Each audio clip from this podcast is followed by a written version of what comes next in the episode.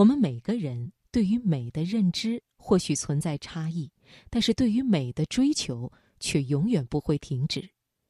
就像蒋勋所言：“智慧、健康、良善的极致，都不过是美。”今晚的生活中的美学系列，我们就一起来听蒋勋的文章《手镯》。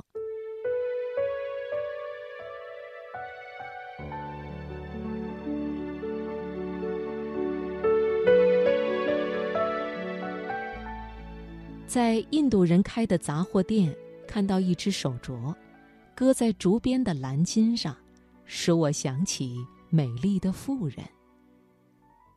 手镯是黑色的，掂起来像乌木，也有细致的纹痕，光泽却像牛角，莹润光滑。我问店主，他细细看了一会儿，说是琥珀。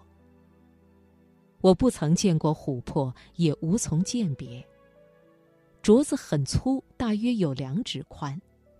为了卸带的方便，在直径两端切开，成为两个半圆，然后在切口的部位装了银质压花的活页和栓钮，可以开合。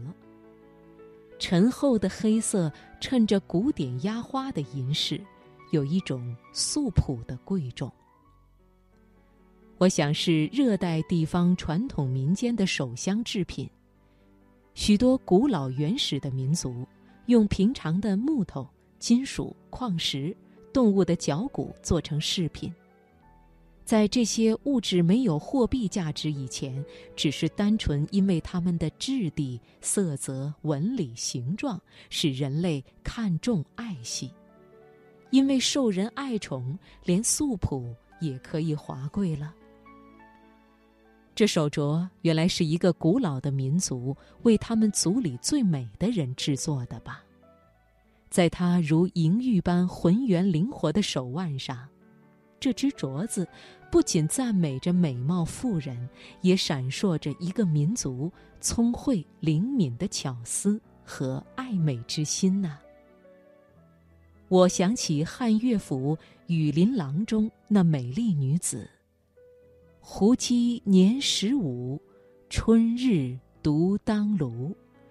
长裙连里带，广袖合欢襦。当无数美貌的妇人逝去，真正不朽的美，却是一个民族永不歇止的爱美之心，以及在那样的爱美之心中产生的文明的华贵吧。不管哪一种繁华，还是因为有着对物质的敬重爱惜，才称得上是文明。太过窘陋心酸的生活，使人贪婪粗鄙；太过富裕繁盛，人也要对物淫溺糟蹋。物质要使人心存敬重，才真正是美丽的物质了。而这美丽的物质，这美丽的棉麻与珠玉，原是为了要歌赞那春日阳光中正当盛年的美貌女子啊！我每每贪看美丽的人，是因为那美丽中传承着多少优秀文明的品质。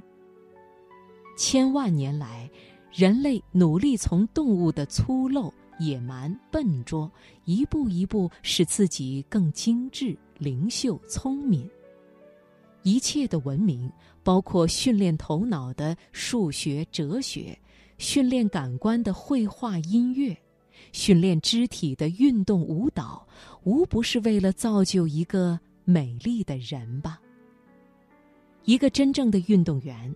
他运动起来的身体，仍然使人怀想起古希腊的竞技者，是在哲学的思辨、体能的均衡、道德的自律三者间巧妙配合完成的人的典范。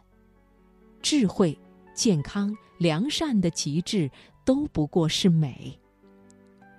走过一个几百万人口的大城。有时候并不容易看到一两个有着这样美的品质的人。有的人太聪明，聪明变成了精雕；有的人太健康，肌肉过剩，淹蔽了灵智；有的人一味善良，善良变成了怯懦和无能。我常常坐在路边，在雕塑家菲迪亚斯的雕像下，凝视着过往的行人。这通往爱琴海的路，走过柏拉图，走过刚刚从诗歌的飨宴上得胜回来的阿加森，摇晃着他金黄的发圈和那桂冠上花蝶的饰带。我也在一尊唐代的人像前发呆冥想。是李白写下“夫子红颜我少年”的时代，杜甫也正歌赞着长安城的美妇人。态浓意远书且真，肌理细腻骨肉匀，绣罗衣裳照暮春，蹙金孔雀银麒麟。我盼望再见一个美丽的人。智慧、健康、良善，值得一切文明的饰品来陪衬。我也要在她美丽的手腕上，戴起这只乌木镶银的镯子啊！